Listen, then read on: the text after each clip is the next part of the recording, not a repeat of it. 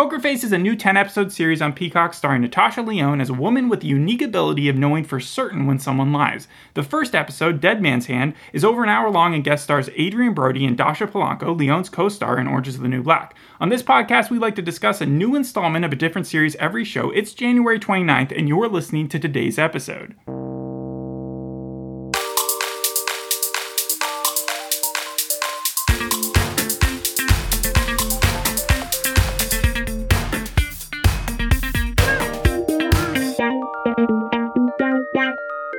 So do you know Rian Johnson? Rian Johnson, no. Yeah, okay. Well, he was the one that made the Glass Onion and Knives Out story. He also made Knives Out back in like 2019. I know Knives Out. I saw that one. I have not seen The Glass Onion. Well, yet. you've seen other ones of his like Looper, Star Wars: The Last Jedi, and other things as well. But Oh, well, he's the second one. He's the one who made the second Star Wars. Yes. Yeah, I actually enjoyed that one. Most people hated it. So, so Uh, well- less so with Looper though. I didn't like the um, plot holes. you see, other people would have it the other way around. Other people really liked Looper. But I have a game here: Three Truths and a Lie. It's based off of him. I want to see if you can guess which one the lie is. I'm assuming he created Poker Face. yes, he's he's the creator of it. Great, cool. So- So, go ahead. Starting this off, we have uh, he directed Ozymandias, the Breaking Bad episode. It's considered to be the best TV show episode ever made, and he also directed. It had like a 10 on IMDb for a long time. and he directed the episode The Fly. The second one is his brother Aaron Johnson is a music producer who helped produce and co-write a song on the Fray's debut album How to Save a Life. The third one is this is the first series that he has created where he has not written or directed every episode he's worked on. And then the fourth one is he has such a close friendship with Joseph Gordon-Levitt that Joseph Gordon-Levitt has appeared in every single one of his films. Hmm. I, hmm. Well, clearly Joseph Gordon-Levitt didn't appear in the Star Wars movie.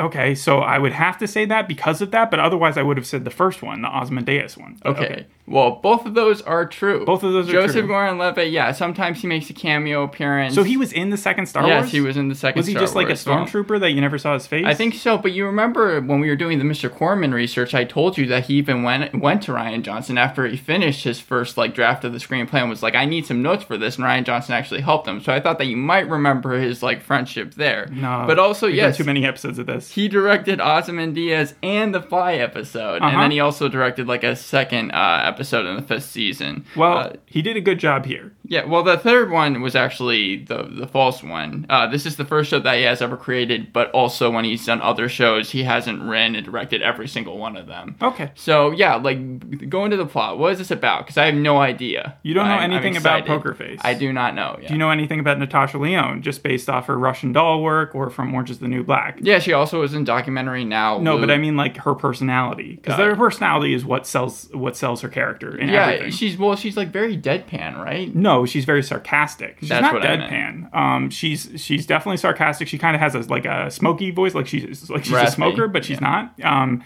and uh, and yeah, this episode is just it's a whirlwind of, of stuff. It's almost like a movie. Really, because I what I understand is that this show is supposed to be kind of like a case by week type thing. Like I thought that by the end of I this saw episode, I saw that when I looked at the Wikipedia and it's a case by week. It did not feel that way. Uh, it felt like I was watching a movie, and then when it ended, I was like, "Well, this is going to be interesting where it goes from here because it completely destroys everything that it had set up." So we start with this housekeeper named Natalie. That's not Natasha Lyonne. That's her um, again co- co-star Yes. from Orange Is the New Black. and in the Heights, yeah. Yeah, Dasha Polanco.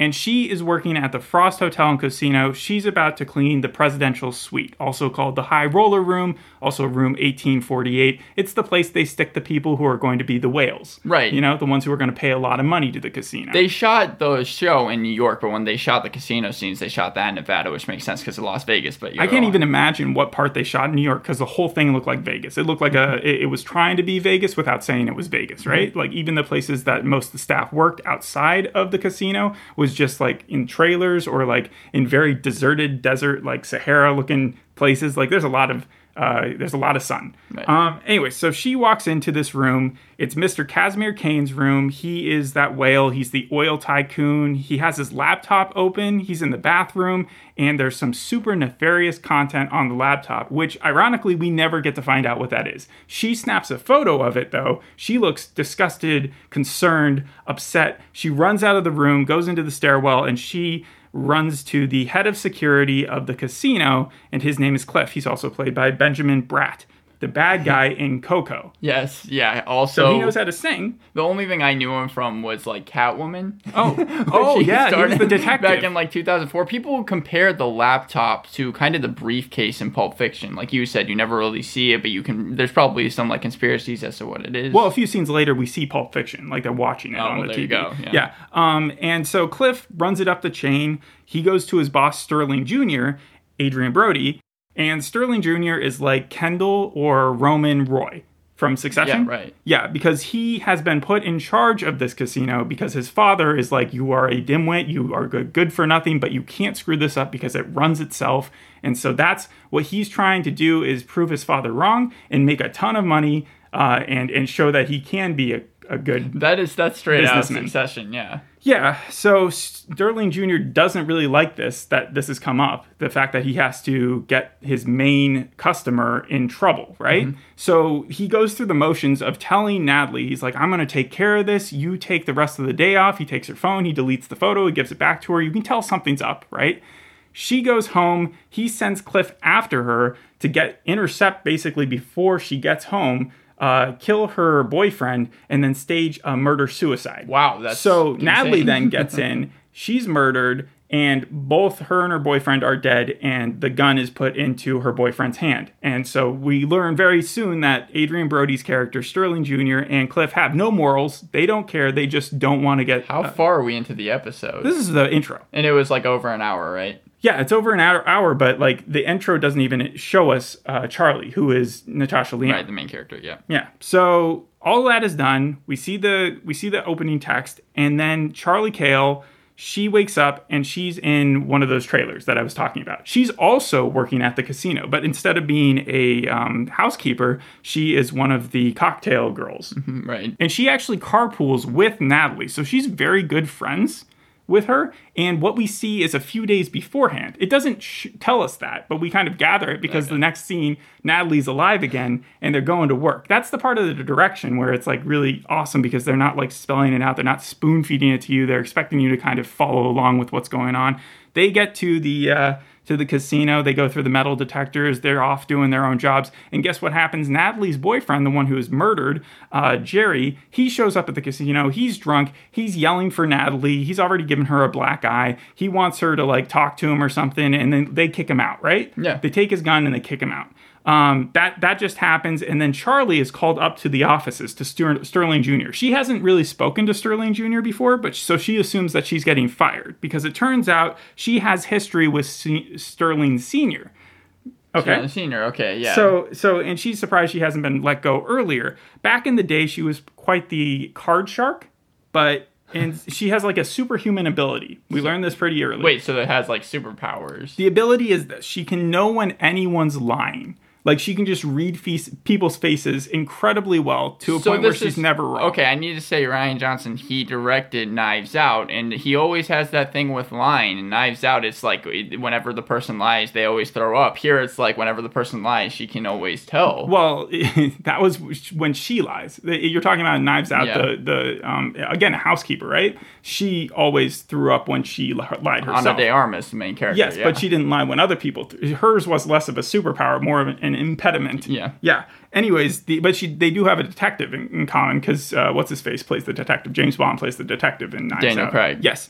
So uh, where am I going with this? Poker Face is the name of the show. Hence, no poker face works with Charlie's power because she can always see. She's bluff proof. hmm And Sterling Senior uh, saw her doing this kind of like being able to read people so well, and he threatened to like break her fingers, but also offered her a job if she stopped. And she took the job, and she's been working there ever since. Right? okay, interesting. And so once Sterling Jr. hears about this, though, he's like, why are we sticking her in just like a, as a cocktail waitress, right? I want to use her ability to uh, take this whale for all he's worth because apparently that Casimir Kane guy, Yeah. he has been screwing over the casino a little bit by running private games in his own room outside of the casino's purview. So he's had like millions of dollars going on it, while they've been giving him free rooms. And, Okay. and, and Sterling Jr. wants to stop that. So what he's going to do is he's going to plant a shell and then have a bunch of cameras in the guy's room set up so that um, so that Charlie can tell whether or not someone's bluffing and then tell the person their shell who, when to go in, you know, and then steal like 1.5 million dollars from Casimir Kane. Right, I know. I, I this is so people have called it a cross between like Columbo and Ocean's Eleven. I also saw a cross between Columbo and Knives Out. Uh, apparently, this is The Columbo, to- the Columbo part comes later on. Yeah. It- but it's definitely 'Cause there. it I call it the Perry Mason moment. it follows the structure of who catch 'em, which is different than who done it because much like you were saying in the We be- know who be- did it. Yeah, you always know who did it. You just see how they try and catch them by the very end. it's more so- impressive when you see how she figures it out. Yes. Yeah. But this is where the storylines kind of intersect with each other, the first part and this part, because that's when Natalie dies. That's like her best friend. Yeah. And Charlie starts getting like rattled and suspicious. She starts an investigation of her own. She doesn't suspect Sterling Jr. or Cliff of doing anything underhanded, but she does go to the Frost County Sheriff Department and says, I see in the photo here that Jerry had his gun in the right hand, but he's left handed. So why would he shoot her if that's the case? She also breaks into Natalie's uh, trailer where, wherever she was living with discount Elvis, finds her iPad, and then like after a day unlocks it and finds the photo, which Adrien Brody's character Sterling Jr. had already deleted, but it was in the cloud. And the way she saw it was she saw a picture of a cloud, and then she was like, "Oh, I can just check the cloud." so there was a bunch of dick pics in there, but there was also the photo of the nefarious content, which we still don't know what it is, right? And so he she does the same thing that uh, Natalie did, goes straight to Sterling Jr. and Cliff we know as an audience that we're like, oh no, Oh, she's, no. she's in trouble here. But Sterling, like, he's too committed to the idea of getting all this money. He wants to impress his father that Right. way, right? So he's just Do like, we ever see? So, so do we ever see? His we hear the father, but that's not until the end of the episode. So uh, that's when Sterling tells Cliff, "Hey, just ignore it. She'll she'll get over this really soon." But uh, but for now, they kind of like dismiss everything that she's saying and they downplay it, and she starts to get really suspicious then, um, because originally she thought that the whale guy, the the Casimir Kane, he saw that she took the photo, that Natalie took the photo, and that his people went after. her. But after uh, Sterling was so dismissive about it, she was like, well, they probably had something to do with it too. And so the sting operation is all set up. They're talking about having the cameras and the lamps and the shell guy with the buzzer in his foot. And Charlie is riddling Sterling with all these questions about her friend, right? Like, why would she have come in? Why would she have left early from work? All that stuff.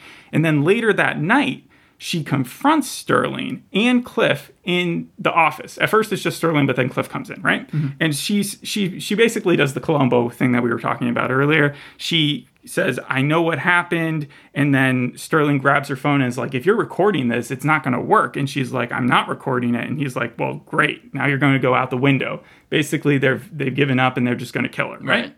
And that's where she says, Well, I wasn't recording now, but I was recording back when you were talking about all the stuff you were going to do to uh, scam Mr. Kane out of his money. and I didn't send it to the police, but I did send it to Mr. Kane, who happened to be late for that private get together that he was going to have. Turns out Kane had left. He's told the entire casino community, like all the whales out there, not to trust the Frost Casino anymore. And that hits Sterling Jr. hard because Well, he just loses all his business Yeah. in like one fell swoop. And so he just walks out the ba- balcony window and and He kills himself. splat. Wow. Yeah, he just walks out and we watch it. Like we see his body fall down. Sorry, just to make sure that was Adrien Brody. yes, Adrien right? Brody is gone. He always Guest star. he always just dies in uh, like everything. Yes, but this was a self-inflicted death. Cliff and and and uh, and Charlie are just shocked at this point, and they look at each other, and then Cliff realizes he has to kill Charlie, and so he starts running after her with the gun, and his aim is like a stormtrooper's down a hallway because he just cannot hit her until the very end. Then he hits her in like the abdomen from the back. She's okay though. She kind of escapes out of a window, and the next scene we see from her, she's like I, at this diner, and she's sending because she she already helped Kane by kind of telling him about the scam, Right. but she's not willing to give up on this photo that she has. So she sends that to the Frost County Sheriff's Office, but also to the FBI and the CIA, saying, "Hey, look into this," and also Oprah. She also sends it to Oprah. you, you never see Oprah, right? no, she sends it to cia.cia.gov or something, and FBI.fbi .gov and then Oprah.org. Yeah, You know so what? You know what? The, you know what the phone reminds me of? It reminds me of Bad Times at the El Royale. This, Whenever this when show they, is that's a comparable. when they yeah. when they look at the film of what I think was like the porn like movie or whatever, but it stars someone famous, but you never know who it is. It's like it's just that sense of mystery that I'm kind of getting from it. But yeah, Yeah, and so then at the very end, as she's leaving the diner, she gets an unknown number phone call, which she answers, and it happens to be Sterling Sr. And he says, Well, you did it now. I got to come after you. You better just tell me where you are. And she's like, I think I'll, I'll just run. And he sounds like Ron Perlman. it is. Okay, yeah, I was pretty sure it was Ron Perlman, but we don't see him for sure. And I was like, okay, that that would probably work as a Yeah. casting thing. And that was where we left it because they can't now show us a full series of the casino life. I thought this was going to be her as a cocktail waitress or as someone who was like scamming people out of their money, but they just. I don't know how they have this much of a budget. They showed us a whole world, and then they said, "Nope, we're not going to use it for the rest of the thing." It, that's why the show was so good. It, it had good writing. It was well acted. It was shot it, like in a very interesting like the camera would move with the characters it was i don't know how to describe it. It wasn't about the landscapes. It wasn't about the environment. It was literally how the camera moved that was very original and interesting and fun and uh and i give it a solid eight You know what's funny is that like I was reading a lot of user reviews and even people that hate Rian Johnson says the guy knows how to shoot a scene. I mean, he did Glass Onion and Knives Out mystery and he got like it's now nominated for best adapted screenplay. It even won two Golden Globes. And this show itself has gotten critical acclaim as well. And I'll say you because i was happy i'm happy to hear that i like it more than russian doll and i know that one's been more popular with her Well, this has this has like 100% on Rotten Tomatoes and 8.3 on IMDb, and it's supposed to be a case by week thing. You talk about and a it's lot. on peacock You- That yeah. is- that's impressive Yeah, and- yeah because this is like their best show Rian, Rian Johnson said that he wanted to give it kind of the NBC 70s feel. Uh, he There's a filter on it. That's a little bit like that basketball show that you watched a long time ago, but not as much. Not Yeah, as crazy. He, he brought in influences like Magnum PI, The Rockford Files, Quantum Leap. Benjamin Bratt bought up things like Vanishing Point and Columbo. But you talk about a lot about how like people want to work with James Gunn. It seems like every single person wants to work with Rian Johnson. So there's ten episodes in this series. Every single episode has at least one guest star that is incredibly known. Like this guy, like this guy was able to get so many people, and apparently he was able again just because he was saying that he was working on the show. Which, when you think about it, with things like Glass Onion, with things like Knives Out, makes sense because the guy just continually has connections all over the place. Honestly, going back to the Star Wars thing, just uh, I, think that if they had given him all three movies and he had been able to map out exactly where he wanted it to go, that that would have been a better plan. And the, a lot of the problem was the fact that like whoever got it wasn't going to be able to dictate how it went with the next Yeah. two, or yeah, and. uh but, but the but the show that it reminded me most of, oddly enough, was probably just because of the premise. Lie to me, because the guy, yeah, the Lightman character in that, that was the Tim Roth character. Mm-hmm. He was able to do something very similar where he could just read people's emotions. He'd study them all his life. He actually had to put work into it. She can do it like she's been drinking the entire time. She either has Coors Light or um or Heineken that she's drinking, but it, it it's just natural for her. For him, he's had to train, and but like it comes down to the same thing. Like if he was in a poker game, he could do the exact same thing as her and just figure out whether someone's bluffing or not. Um, it, it didn't come across as dorky as it may seem though, because like with that ability, you would think, oh, she's like almost a monk character. She Yeah, right. uses that ability to solve cases. But no, this was this was a, a a pretty interesting mystery thriller drama show. Yeah, I mean the series was shot in like, or it was announced in March 2021. It was shot from April to October 2022, uh, and then like New York Times titled their review, "Poker Face is the best new detective show of 1973." Um, people, uh, It, but it takes place nowadays. Like Yes. there are smartphones, as I said. There's an iPad. Um, it, it- they do make references to things. Like you saw the Pulp Fiction. You saw Cliff make a joke about how her character is very similar to the Burn Notice character, Michael Weston. yeah, people were really glad about that reference. The writing is just really not cli- like cliche or or what you expect to see in like a Peacock show. Well, Rian Johnson went to Natasha Lyonne, wrote it with her in mind, and literally was like, "Look, I want, well. I want you to be in this show." And it, uh, as far as Natasha Lyonne, yeah, she automatically agreed to it. However, since the sequel to Knives Out has already been cast, there's one person that he says he's had a life goal like of trying to cast in it. Do you want to guess who it is? No. From What We Do in the Shadows, Matt Berry. Oh. Someone was like, "You should put Matt Berry in Knives Out 3, and then Rian Johnson was like, it's been a life goal for me to work with them. Uh, you have also Entertainment Weekly, though, going back to the show, saying the storytelling evokes a lost mood in TV investigation with its focus on the free spirit with no budget and no gun. They awarded the episode an A minus. The first four episodes were released. I think they're all over an hour. But like, if we were to talk about them, I would have to give each one of them Oh, their no. due time, and so I think it's good that we just did the pilot, the introduction, and I will be watching the rest of it.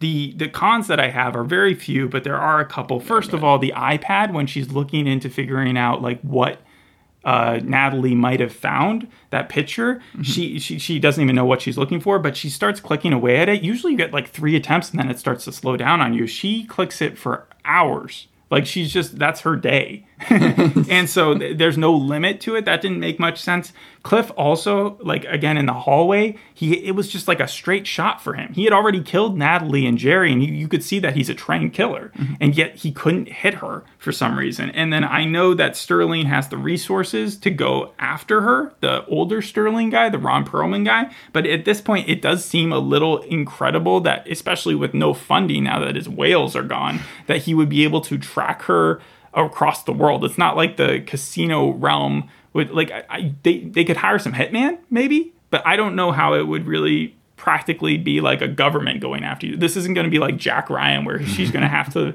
um, be skirting every single piece of law enforcement. But they kind of made it seem like that's where it was going. So I don't know. And then Sheriff Parker, you brought him up for like a second, right? He was played by Noah Segan. The only reason I bring him up is because he was in The Glass Onion as well, and Mr. Corman. For Yeah, Sheriff. Parker is the one that she sends the picture to in the end because he made the promise, like, I'm not just going to let this slide, this Natalie murder. And then we find out that he sort of does because he's owned by the casino. But at the same time, he seemed like he was a credible person, just a little. He's kind of like the Stranger Things first season sheriff from that, where he's like, he'll take it seriously if it's if it matters. A lot of people singled out Lyonne's performance as being the best thing in the show. The Guardian gave it four out of five stars and said the detective series from Knives Out writer Rian Johnson puts a refreshing twist on the mystery of the week's structure. And just even by doing research for this show, I'm probably going to be watching it. Oh, well. really? Yeah, probably. That's cool. I mean, the only other issue that I didn't include in my cons was that the very beginning, when Natalie first finds the photo, goes to her boss, I'm thinking the whole time, I'm like, she's dead. Like, her boss is going to kill her. He clearly doesn't want to get rid of his big client. And they didn't really try to to fool you. I mean, they did. Like Adrien Brody didn't straight out say, "Well, you're going to die now," but like it seems so obvious that at first I was giving it like a major con because I was like, "This, I know what's happening," but then I realized that wasn't the point. It wasn't the fact that you knew that what was going to happen next. I just feel like they could have played that a little bit more subtly, but overall, still an eight to eight point five. All the characters felt like they had a personality, right. Which is really nice. I mean, like, it, it focuses around basically five, right? Like, mm-hmm. And then we should talk about it for a second. The title of the episode was Dead Man's Hand. That's an actual hand of cards, and it's also where I think the suspicion first came into play for Charlie when she saw that the gun was in the wrong hand for Jerry. And then she put together that Jerry had actually had his gun taken from him when he went to the casino that day, and that when he left the casino because he went through the metal detector and it didn't go off, he must not have had it. So that's how she knew that Cliff had brought it, uh, had taken it to Yeah. uh, frame him. no, that makes sense. Yeah, it, it was it was interesting, and then also it reminds me sort of like of a Queen's Gambit title because Queen's Gambit is a move in chess,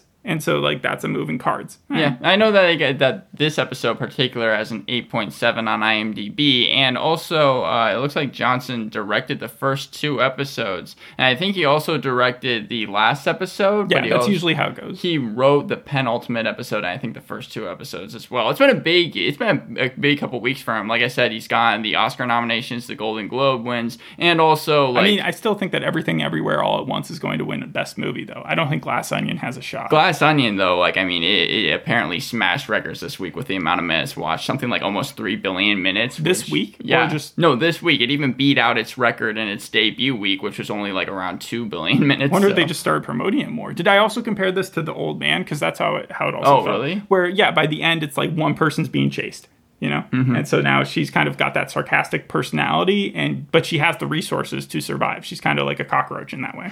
Anyways, uh, anything else that you want to say about the show and its it's- production? basically it. Then that's all I've got. Thanks for listening. We'll see you on the next episode. Hope you enjoyed this one. Bye. Bye.